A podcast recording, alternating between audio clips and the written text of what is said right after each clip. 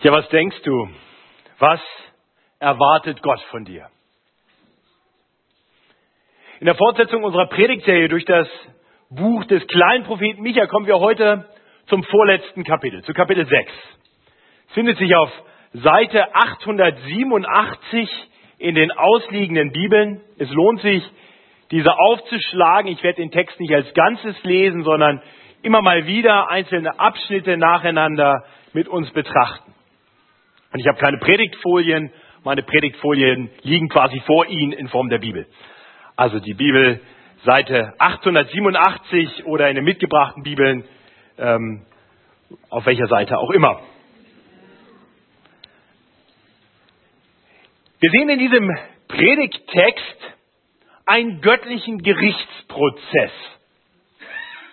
Und ich möchte diesen Prozess und den und das dann am Ende gesprochene Urteil mit uns kurz betrachten.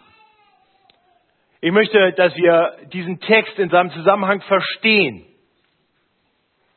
Und dann möchte ich in einem zweiten Teil noch einmal auf die Kernaussagen dieses Textes schauen und diese dann ganz konkret auf uns beziehen. Danach fragen, was will uns heute hier dieser Text sagen?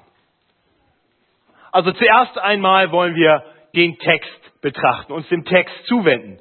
Und wenn wir das tun, dann sehen wir gleich zu Beginn, dass dieser dritte Zyklus, der, der kleine Prophet Micha baut sich auf mit drei Zyklen, äh, Kapitel 1 und 2, 3 bis 5 und 6 und 7, also dieser dritte Zyklus, der hier beginnt, genauso beginnt wie die ersten beiden, nämlich mit einem Aufruf, auf Gott zu hören.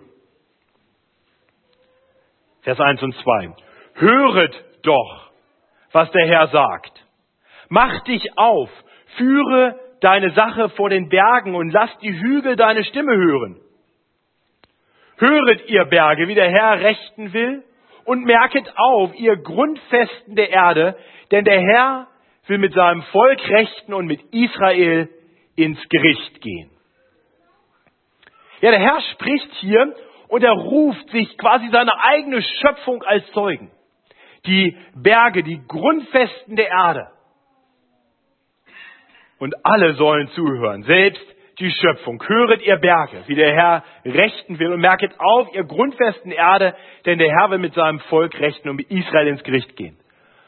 Also wenn selbst Berge und die Grundfesten der Erde zuhören sollen, wenn selbst für sie bestimmt ist, was der Herr zu sagen hat zu seinem Volk, ich denke, dann sollten auch wir Acht darauf haben und davon ausgehen, dass der Herr auch uns etwas sagen möchte durch das, was er hier zu seinem Volk zu sagen hat. Zu Beginn von Vers 3 sehen wir dann, dass Gott eine, durch eine Frage im Prinzip andeutet, dass er wahrscheinlich von seinem eigenen Volk angeklagt worden ist. Ja, in Vers 3 heißt es, was habe ich dir getan, mein Volk? Und womit habe ich dich beschwert? Das sage mir ist nicht ganz klar, auf was sich das bezieht, aber wir wissen ja aus den letzten Wochen und Monaten, wann der Prophet Micha seine Prophetien gesprochen hat. Nämlich zu der Zeit, als erst das assyrische Weltreich das Nordreich Israel zerstört hat und dann auch Richtung Südreich zog. Und viele Ausleger gehen davon aus, dass das vielleicht eine Reaktion war auf Klageschreie aus Jerusalem, als die Assyrer die Stadt belagerten. Das Volk unterstellte Gott scheinbar, dass er sich nicht vernünftig um sie kümmern würde. Nun, bevor wir vorschnell Gott das Volk dafür richten, dass sie so dachten und vielleicht klagten, vielleicht solche Fragen stellten, da möchte ich uns herausfordern, uns selbst zu fragen. Haben wir das nicht auch schon mal getan? Hast du nicht auch schon mal Gedanken gehabt, die in diese Richtung ging, Herr, warum mutest du mir so viel zu? Warum stehst du mir in diesen schweren Zeit nicht mehr zur Seite? Ich denke, wir, wir kennen das. Viele von uns, zumindest manche von uns haben schon Phasen im Leben durchlebt, in denen es ihnen vielleicht so gegangen ist. Denn das Leben ist ja nicht immer leicht. Und in dieser Welt, da gibt es viel Leid. Und dann ist das erst einmal nachvollziehbar, dass solche Fragen aufkommen. Allerdings sollten wir halt dabei nie vergessen, wo das Leid in dieser Welt herkommt. Der Herr Gott hatte eine grandiose Schöpfung gemacht. Die Welt war ohne jedes Leid. Es war paradiesisch. Das Leid kam erst in diese vormals heile Welt, als wir Menschen gegen Gott rebellierten. Und deshalb ist der Adressat hier falsch. Der Gott ist nicht der Adressat für diese Klagen. Nicht ganz im Gegenteil. Obwohl sich Gottes Volk, obwohl sich die Menschen immer wieder gegen Gott gestellt haben oder ihn einfach ignoriert haben, hat Gott sich in seiner großen Gnade und Barmherzigkeit immer wieder seinem Volk zugewandt. Er hat seinem Volk beigestanden in schweren Zeiten. Er hat es gerettet aus größten Nöten. Und genau daran erinnert der Herr dann ab Vers 4. Habe ich dich doch aus Ägyptenland geführt und aus der Knechtschaft erlöst und vor dir hergesandt Mose, Aaron und Miriam. Mein Volk, denke doch daran, was Balak, der König von Moab, vorhatte und was ihm Bilian, der Sohn des Beor, antwortete wie du hinüberzogst von Schittim bis nach Gilgal, damit ihr erkennt, wie der Herr euch alles Gute getan hat. Gott greift hier drei Ereignisse aus der Geschichte Israels auf und, und zeigt genau daran, wie er seinem Volk immer wieder beigestanden hat, wie er seinem Volk Gutes getan hat. Er erinnert hier konkret daran, wie, wie Israel einst gefangen war in der Knechtschaft in Ägypten und wie Gott eingreift, wie er durch Mose, den er dort hinsendet und durch zehn Plagen und durch viele Wunder das Volk rettet aus dieser Knechtschaft heraus, es befreit, es erlöst.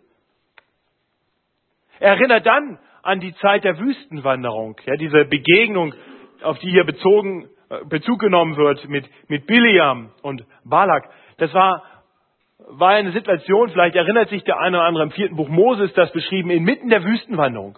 Übrigens, unmittelbar nachdem Gottes Volk untreu war und unmittelbar bevor es wieder untreu wurde, sehen wir, wie Balak, der König der Feinde von Moab, versucht, Biliam, einen Propheten, ja letztendlich für sich zu gewinnen und zu sagen, du verfluche das Volk Israel. Und wie Gott dann eingreift. Und Biliam dazu bringt, dass er statt Worten des Fluchs über Israel Gottes Volk segnet. Und dann drittens bezieht sich Micha hier oder Gott in, durch den Propheten Micha hier auf das, was dann geschehen ist. Gott hat tatsächlich in seiner großen Treue sein Volk in das von ihm gelobte, von ihm verheißene Land geführt. Ja, die, die zwei Städtenamen, die hier genannt werden, Schittim bis nach Gilgal, das sind zwei Städte einmal auf der, auf der Seite, auf der Ostseite des Jordans und Gilgal ist dann die Stadt, auf der, wo dann Israel ankam, nachdem sie durch den Jordan gezogen waren und ins gelobte Land kommen. Also hier wird daran erinnert, wie, wie Gott sein Volk gerettet und bewahrt und ins gelobte Land geführt hat. Und das, obwohl das Volk immer wieder murrte und untreu wurde und klagte. Und so sagt Gott, denke doch daran. Denke daran, bedenke. Und dann am Ende, damit ihr erkennt, wie der Herr euch alles Gute getan hat.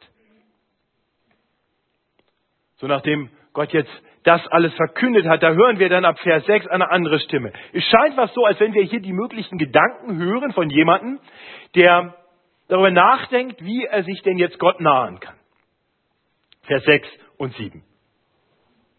Womit soll ich mich dem Herrn nahen, mich beugen vor dem hohen Gott? Soll ich mich ihm mit Brandopfern nahen und mit einjährigen Kälbern? Wird wohl der Herr gefallen haben an viel tausend Widdern, an unzähligen Strömen von Öl? Soll ich meinen Erstgeborenen für meine Übertretung geben? Meines Leibes Frucht für meine Sünden? Interessante Gedanken. Hier weiß offenbar jemand darum, dass er nicht einfach so vor Gott bestehen kann. Er beschreibt sich selbst als Sünder und er beschreibt Gott als den hohen Gott. Und er, und er geht davon aus, dass da eine solche Distanz ist zwischen ihm und Gott, dass, dass er sich gar kein Opfer vorstellen kann, was groß genug wäre, um diese Distanz zu überbrücken. In gewisser Weise klingen ja auch diese Worte ein bisschen anklagend gegen Gott, der, der scheinbar einfach zu viel verlangt, der Unmögliches verlangt. Gott gibt keine Antwort auf die in Vers 6 und 7 gestellte Frage, keine direkte Antwort. Aber Gott hatte seinem Volk immer wieder gesagt, was er will. Er hatte betont, dass die, die Opfer, die von ihm vorgeschrieben waren, ja nicht im Zentrum standen. Es ging ja eigentlich immer um etwas anderes. Es ging doch immer darum, dass die Menschen Gott erkennen. Ihn erkennen als einen Gott der Gnade und der Liebe. Und dass sie sich ihm eben so zuwenden in einer von Liebe und ein Gehorsam und Demut geprägten Beziehung. Und so erinnert er sie dann an Worte, die er auch schon im fünften Buch Mose erwähnt hatte, in Vers 8, was die Grundlage des Bundes zwischen Gott und seinem Volk sein sollte, wie diese Beziehung gelebt werden sollte. Vers 8, es ist dir gesagt, Mensch, was gut ist und was der Herr von dir fordert, nämlich Gottes Wort halten und Liebe üben und demütig sein vor deinem Gott. Wir werden über diesen Vers gleich noch intensiver nachdenken. Das war Micha, Vers 8 von Kapitel 6. Wir werden über diesen Vers gleich noch weiter nachdenken. Aber erst einmal wollen wir jetzt uns dann dem zweiten Teil des Kapitels zuwenden, denn da sehen wir, was die Konsequenzen sind, wenn Menschen eben nicht so leben. Das war ja das große Problem. Nicht? Das Volk Israel lebte eben, eben nicht so in dieser Beziehung mit Gott. Ja, sie brachten noch Opfer, eine gewisse Religiosität, die war vorhanden. Aber durch das ganze Buch Micha hindurch sehen wir ja immer wieder, dass die Menschen keine Liebesbeziehung zu Gott hatten, dass sie nicht das taten, was, was ihm wohlgefällig war. Sie haben nicht das Gute getan. Immer wieder wird deutlich, dass die Menschen Gott gegenüber untreu geworden sind dass sie auch einander gegenüber mit Ungerechtigkeit agiert haben, dass es Machtmissbrauch gab. Und so hören wir ab Vers 9 erst einmal die Schuldfeststellung, Vers 9 bis 12. Des Herrn Stimme ruft über die Stadt, wer deinen Namen fürchtet, dem wird's gelingen. Höret ihr Stimme und Ratsleute. Noch immer bleibt Unrecht gut in des gottlosen Hause und des verfluchten falschen Maß, das verfluchte falsche Maß? Oder sollte ich unrechte Waage und falsche Gewichte im Beutel billigen? Ihre Reichen tun viel Unrecht und ihre Einwohner gehen mit Lügen um und haben falsche Zungen in ihrem Hals. Das ist die Schuldfeststellung. Und dann ab Vers 13 die Strafe. Darum will auch ich anfangen, dich zu plagen und dich um deiner Sünden willen wüst zu machen. Du sollst essen und doch nicht satt werden. Und was du beiseite schaffst, wirst du doch nicht retten. Und was du rettest, will ich doch dem Schwert preisgeben. Du sollst sehen und nicht ernten. Du sollst Öl keltern und dich damit nicht salben und Wein keltern und ihn nicht trinken. Denn du hieltest dich an die Weisungen Omris und alle Werke des Hauses Ahab. Das waren zwei ganz besonders schlechte Könige im Nordreich, und folgtest ihrem Rat. Darum will ich dich zur Wüste machen und ihre Einwohner, dass man sie auspfeifen soll, und ihr sollt die Schmach meines Volkes tragen. Ich will jetzt auf diese Verse gar nicht im Detail eingehen. Wir haben darüber in den letzten Wochen immer wieder nachgedacht. Gott hat eingegriffen und sein untreues Volk gerichtet. Die Babylonier kamen über 100 Jahre nachdem Micha das angekündigt hatte und zerstörten das Südreich Juda und führten es weg in die Gefangenschaft. Diese Worte sind drastisch, die sind hart. Doch Gott überliefert sie uns, weil er ein Gott der Liebe ist. Weil er ein Gott ist, der unser Bestes im Sinn hat.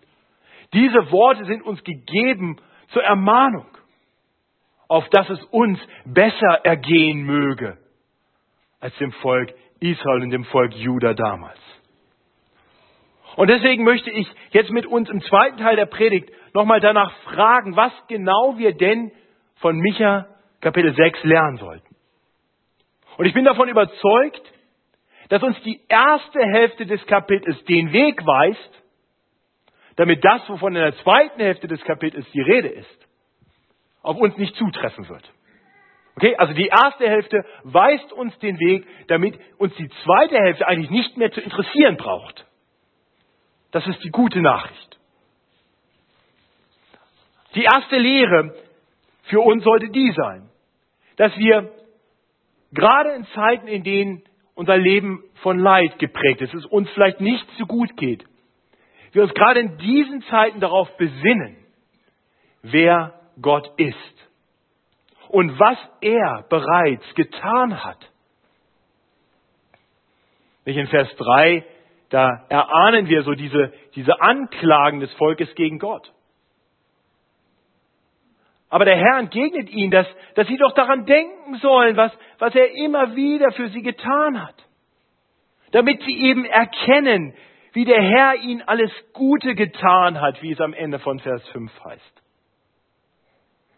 Ihr Lieben, das ist ein, ein gutes Heilmittel gegen bittere Herzen. Da, wo wir, wir anfangen könnten, zu Anklägern Gottes zu werden, aus, aus Leiterfahrungen heraus. Da sagt Gott, warte, warte, schau zurück, schau auf mich, schau, wer ich bin und schau, was ich für euch getan habe. Denn das wird euch frei machen von dieser Bitterkeit. Das ist gut für uns. Gerade in schwierigen Situationen ab und zu mal uns aus dieser aktuellen Situation gedanklich herauszulösen und zurückzuschauen. War Gott nicht immer treu? Manchmal ist das in unserem eigenen Leben schwer zu erkennen, das ist klar, weil wir nicht immer genau einordnen können, wo dann, wie Gott eingegriffen hat. Manche Dinge sind in dem Moment dann vielleicht für uns schwer zu erkennen und deswegen ist es so wunderbar, dass Gott uns nicht nur den Blick auf unser eigenes Leben zurückschenkt, sodass wir unsere eigene ganz persönliche Vergangenheit betrachten können. Gott lässt uns zurückschauen auf die Geschichte, die er mit den Menschen hat. Dafür haben wir die Bibel. Das ist der große Segen, dass wir im Alten Testament so viel lesen dürfen darüber, wie Gott mit seinem Volk handelt. Und das wird uns den, den Blick schärfen auf ein Gott, der wirklich treu ist, der wirklich gut ist, der voller Gnade ist.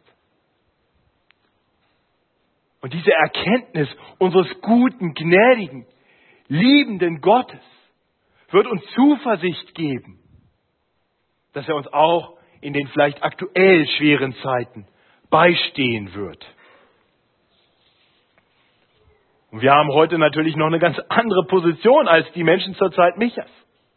Wir können zurückschauen auf eine noch viel größere Rettung, auf eine noch viel größere Offenbarung der Liebe Gottes zu uns. Wir können zurückschauen darauf, dass Gott in Jesus Christus zu uns Menschen kam, ganz persönlich. Und er dann so gelebt hat, wie wir hätten leben sollen und dann als der perfekte Gott sein Leben gegeben hat für Menschen wie dich und mich. Er hat all unsere Schuld bezahlt. Er hat das Opfer gebracht, damit wir mit Gott versöhnt sein können. Am dritten Tage siegreich über Tod und Sünde auferstanden, hat Jesus dein Jünger eingesetzt. Er hat die Menschen, die ihn kannten, hat diesen Menschen gesagt, geht nun und verkündet aller Welt, wer ich bin und was ich getan habe. Seid Botschafter dieser großartigen Nachricht. Und so kam dann das Evangelium auch zu uns. Wenn du hier heute sitzt als jemand, der diese großartige Nachricht im Glauben angenommen hast, dann kannst doch auch du Zeugnis davon geben. Kannst auch du daran denken, was der Herr dir Gutes getan hat. Und erkennen, wie der Herr immer wieder Gutes getan hat. Und wenn du das noch nicht erkannt hast für dich in deinem Leben, dann möchte ich dich einladen, öffne die Bibel, schau auf die Selbstoffenbarung Gottes und bedenke, dass er uns so sehr liebt, dass er seinen eingeborenen Sohn in diese Welt gesandt hat, damit alle, die an ihn glauben, nicht verloren werden, sondern das ewige Leben haben. Sein Beistand. Hier und jetzt und für alle Zeit. Ihr Lieben, wir dürfen auf den Herrn vertrauen. Er hat uns alles Gute getan, wie es am Ende von Vers 5 heißt, und das wird er auch weiter tun. Und wenn wir das erkennen, dann wird uns das bewahren vor dem Denkfehler von Vers 6 und 7. Nicht der Frage aus Vers 6 und 7, der wollte wissen, wie er sich dem Herrn nahen kann. Aber dabei dachte er allein an Dinge, die er tun könnte. Obwohl doch gerade daran erinnert hatte, wie er sein immer wieder untreues und klagendes Volk gerettet hatte. Also wenn wir danach fragen, was wir tun müssen, um dadurch vor Gott zu bestehen, dann werden wir genauso verzweifeln wie der Frage aus Vers 6 und 7.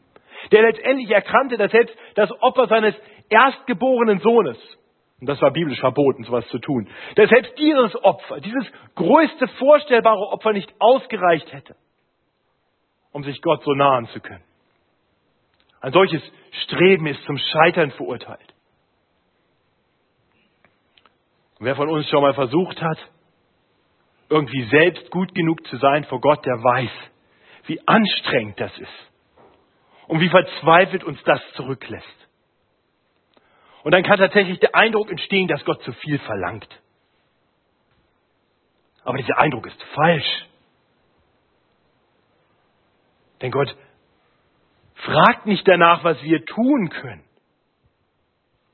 Gott sagt nicht, du musst erst einmal diese Opfer bringen und das vollbringen und dann sehen wir mal weiter, ob du in meine Nähe kommen darfst.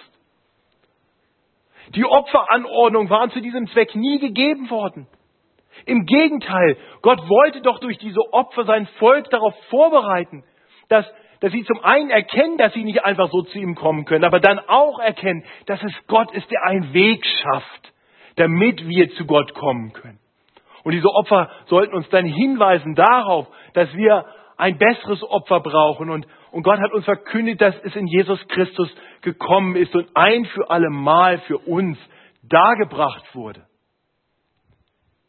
Wir müssen nicht mehr unser Wertvollstes bringen, um so vor Gott bestehen zu können, weil Gott selbst sein Wertvollstes für uns gegeben hat, sodass wir allein aufgrund seiner Gerechtigkeit und seiner Gnade vor ihm bestehen können. Ihr Lieben, das sollten wir uns immer wieder klar machen. Denn der Durcheinanderbringer Satan, der will uns immer wieder einreden, dass wir was tun müssen. Wir leben doch in einer Leistungsgesellschaft. Du musst was schaffen. Du musst was leisten, um, um bei Gott Anerkennung zu finden. Was für eine Lüge. Und doch, denke ich, haben das viele schon erlebt. Nicht? Wie wir vielleicht was getan haben, von dem wir wussten, dass, dass Gott das nicht will. Vielleicht eine, eine Sünde, die wir bewusst begangen haben und dann gedacht haben, jetzt wird Gott mich wahrscheinlich nicht mehr lieb haben. Jetzt kann ich erstmal gar nicht vor ihm treten. Das wäre ja scheinheilig, jetzt so zu tun, als wenn das alles nicht zählen würde. Aber, aber dann, dann sollten wir an unserem Gottesbild arbeiten. Gott ist kein Vater, der seine Kinder weniger liebt, weil sie mal was getan haben, was falsch war. Was wäre das denn für ein schlimmer Vater zum Beispiel, wenn, wenn ein, Kind, der Vater seinem Kind sagt, fass nicht auf die heiße Herdplatte. Ja, der Vater gibt seinem Kind ein Gebot, damit es dem Kind wohlergehen möge. So sind alle Gebote in der Bibel übrigens. Sie sind genauso. Fass nicht auf die heiße Herdplatte. Ja? Wenn Gott uns etwas verbietet, ist das immer zu unserem Besten. So, und jetzt kommt das Kind und probiert es doch mal und fasst auf die heiße Herdplatte. Was wäre das denn für ein Vater, der jetzt das Kind nimmt und in den Hosenboden versohlt? Ah, ein liebender Vater nimmt das, das weinende Kind in den Arm und tröstet es. Und macht ein Pflaster auf die Wunde. Oder was auch immer medizinisch richtig ist. Michael kann da Ratschläge geben. Und dann wird er dem Kind erklären, schau, das war der Grund, warum ich dir das gesagt habe. Geh hin und sündige hinfort nicht mehr. Das sind die Worte von Jesus. Das sind die Worte unseres liebenden Vaters, der seine Kinder bedingungslos liebt. Ich habe vor einiger Zeit hatte ich ein seelsorgerliches Gespräch. Ich werde keine Details nennen, keine Sorge, aber es kam jemand zu mir, der ein älterer Herr hier aus der Gemeinde, der verzweifelt war, weil er Gott etwas versprochen hatte im Gebet. Und nun feststellen musste, aufgrund von eigener Dummheit letztendlich, dass er das nicht mehr leisten konnte. Es war außerhalb seiner Möglichkeiten, jetzt noch das zu tun, was er Gott versprochen hatte. Es wäre ihm einst möglich gewesen, aber er hat es verbockt. Und er war davon überzeugt, dass er dieses Problem nie wieder richtig stellen kann und auf ewig ein Problem mit Gott hat, den er belogen hat, den er betrogen hat. Ich habe ihm gesagt, lieber Bruder, willkommen im Club. Ich kenne keinen, ich kenne keinen, der, der alles, was er Gott schon mal versprochen hat, gehalten hat. Wir leben nicht aus unseren Werken, wir leben aufgrund der Gnade Gottes. Dieser Bruder ist in Tränen nach Hause gegangen, aber ich glaube, es waren Tränen der Dankbarkeit, weil er erkannt hat, Gott liebt ihn. Auch wenn er eine Dummheit begangen hat. Gott liebt ihn. Genauso ist es natürlich falsch, wenn wir dieses Leistungsdenken in die andere Richtung überspannen. Wenn wir denken, nur weil wir irgendwas Tolles getan haben, wird Gott mich jetzt viel mehr lieben als alle anderen. So wie der Pharisäer aus Lukas 18, der sich selbst betrügt und er denkt, dass seine Werke irgendwas waren, wovor Gott jetzt in großer Ehrfurcht erstarren würde. Anstatt zu erkennen, dass, dass es eine Gnade Gottes ist, dass er nicht wie, ist wie die anderen, weil Gott ihn bewahrt hat vor bestimmten Dingen. Lieber Christ, befrei dich von unbiblischem Leistungsdenken. Das will uns abkoppeln von der Vaterliebe Gottes, die er bereits für uns hatte, als wir noch Sünder waren, als wir noch seine Feinde waren. Und, und wenn wir das gelernt haben, wenn wir diese Lektion verstanden haben, wenn wir erkannt haben, wie, wie Gott sich uns offenbart in, in Vers 4 und 5, und wenn wir erkennen, dass Vers 6 und 7 eine Sackgasse sind, dann sind wir vorbereitet, um die Lektion von Vers 8 richtig zu verstehen. Denn das könnte ja jetzt auch wieder nach enormem, enormen Leistungsdruck klingen. Ist dir gesagt, Mensch, was gut ist und was der Herr von dir fordert. Nämlich Gottes Wort halten und Liebe üben und demütig sein vor deinem Gott. Boah, schaff ich nicht. Darum geht's auch nicht. Der Text lehrt uns nicht, wie wir vor Gott bestehen können. Der Text lehrt uns, wie wir als geliebte Kinder Gottes lieben, leben sollten. Diese Forderung, die hier durchklingt, die lässt sich zusammenfassen. Vertraue deinem Vater. Vertraue deinem Herrn. Durch sein Wort sagt uns unser himmlischer Vater, was gut ist und was er von uns fordert. Und er, und er ruft uns auf, vertrau mir. Und wenn du das tust, dann wirst du auch mein Wort halten. Dann wirst du tun, was Gott sagt. Denn, denn du wirst darauf vertrauen, dass es dir zum Besten dienen wird. Und wenn du daran scheiterst, dann geht es dir genauso wie selbst dem bravsten aller Kinder. Das nicht immer Gehorsam ist. Und dann darfst du darum wissen, dass es einen Sohn Gottes gibt, der aller Gerechtigkeit Genüge getan hat. Und von dem der Vater dann gesagt hat, dass was dieser eine Sohn getan hat, das reicht für alle meine Kinder. Er hat das Wort perfekt gehalten. Und so sind wir befreit von allen Zwängen, dass wir jetzt danach streben müssen, irgendwie zu tun, was gut ist, damit Gott uns annimmt und so befreit zu einem Leben im Gehorsam, der aus dem Glauben kommt und auf der Gnade Gottes beruht. Als geliebte Kinder Gottes sollen wir da Liebe üben. Aber auch diese Liebe müssen wir nicht irgendwie selber aufbringen, sondern Gott hat sie uns gegeben. Sie ist in uns ausgegossen, in unsere Herzen durch den Geist. Und so werden wir wachsen, immer mehr in der Liebe zu ihm und zueinander, wenn wir uns darauf besinnen, wie sehr er uns zuerst geliebt hat. Und wenn wir bedenken, dass seine Liebe zu uns bedingungslos war, dann wird uns das befähigen, auch andere Menschen bedingungslos zu lieben, auch wenn es schwer ist. Und in all dem dürfen wir dann demütig sein vor Gott und bedenken, dass unsere Annahme bei ihm eben nichts damit zu tun hat, dass wir gut genug waren. Da ist dann auch kein Raum mehr für Stolz.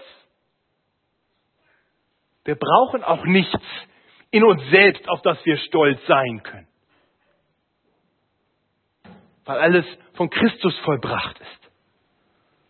Und so dürfen wir demütig zu ihm kommen, offen bekennen vor Gott und den Menschen, dass wir nicht perfekt sind. Unsere Schuld eingestehen im Wissen darum, dass wir unter der Gnade leben. Demut fordert dann auch nichts von Gott für das Vollbrachte, sondern preist Gott dafür, dass er uns einen guten Weg gezeigt hat und uns befähigt hat, das zu tun, wozu er uns aufgerufen hat. Und damit sind wir zum Abschluss bei den Worten aus unserer Textlesung aus Lukas 18, dem Gleichnis vom Pharisäer und Zöllner. Der Zöllner kam vor Gott und vertraute auf seine eigene Moral, auf seine eigenen guten Werke. Und er meinte, auf dieser Basis könne er sich Gott nahen. So kam der Pharisäer. Der Zöllner, glaube, ich falsch gesagt, der Pharisäer kam so. Ne? Der Zöllner, dieser Sünder, der kam in aller Demut und wusste darum, dass das Einzige, was ihm noch helfen könnte, die Gnade Gottes sei. Und die große Lehre des Gleichnisses, die Jesus dann vermittelt, ist diese. Wer sich selbst erhöht, wie der Pharisäer, der wird erniedrigt werden. Und wer sich selbst erniedrigt, der wird erhöht werden. Die große Lehre von diesem Gleichnis ist die große Lehre von Micha 6. Gottes Volk zur Zeit Michas kam fordernd vor Gott und wurde von Gott erniedrigt. Doch aufgrund seiner wunderbaren Gnade dürfen wir darum wissen, dass wenn wir uns vor ihm erniedrigen, wir von ihm erhöht werden und alle Zeit mit ihm leben dürfen. Unter seiner wunderbaren Gnade. Und dafür möchte ich Gott danken. Lieber himmlischer Vater, du hast uns als deine Kinder angenommen. Du hast uns adoptiert und zu deinen Kindern gemacht. Das hättest du nicht tun müssen. Wir waren einst verloren in dieser Welt. Wir waren einst tot in unseren Sünden und Übertretungen. Aber deine große Gnade kam zu uns in der Person Jesu Christi, der sich für uns dahingegeben hat, auf dass jeder, der an ihn glaubt, allein durch den Glauben an Jesus Christus gerettet wird. Gerettet wird von diesem falschen und zum Scheitern verurteilten Leistungsdenken, das es in deinem Reich nicht gibt. Danke, dass wir wissen dürfen, dass wir vor dir bestehen, weil du alles getan hast, was notwendig war. Ja, so bitte ich dich, dass du uns frei machst, auch heute wieder mit frohem und dankbarem Herzen für dich zu leben. Ich bitte dich, dass du uns diese wunderbare Wahrheit immer wieder neu vor Augen führst. Auf dass wir dir dienen, nicht aus Zwang, sondern in der Freiheit der Kinder Gottes. Und so preisen wir deine Gnade, deine Liebe und deine Barmherzigkeit im Namen unseres Herrn und Heilandes Jesus Christus. Amen. Lasst uns zum Abschluss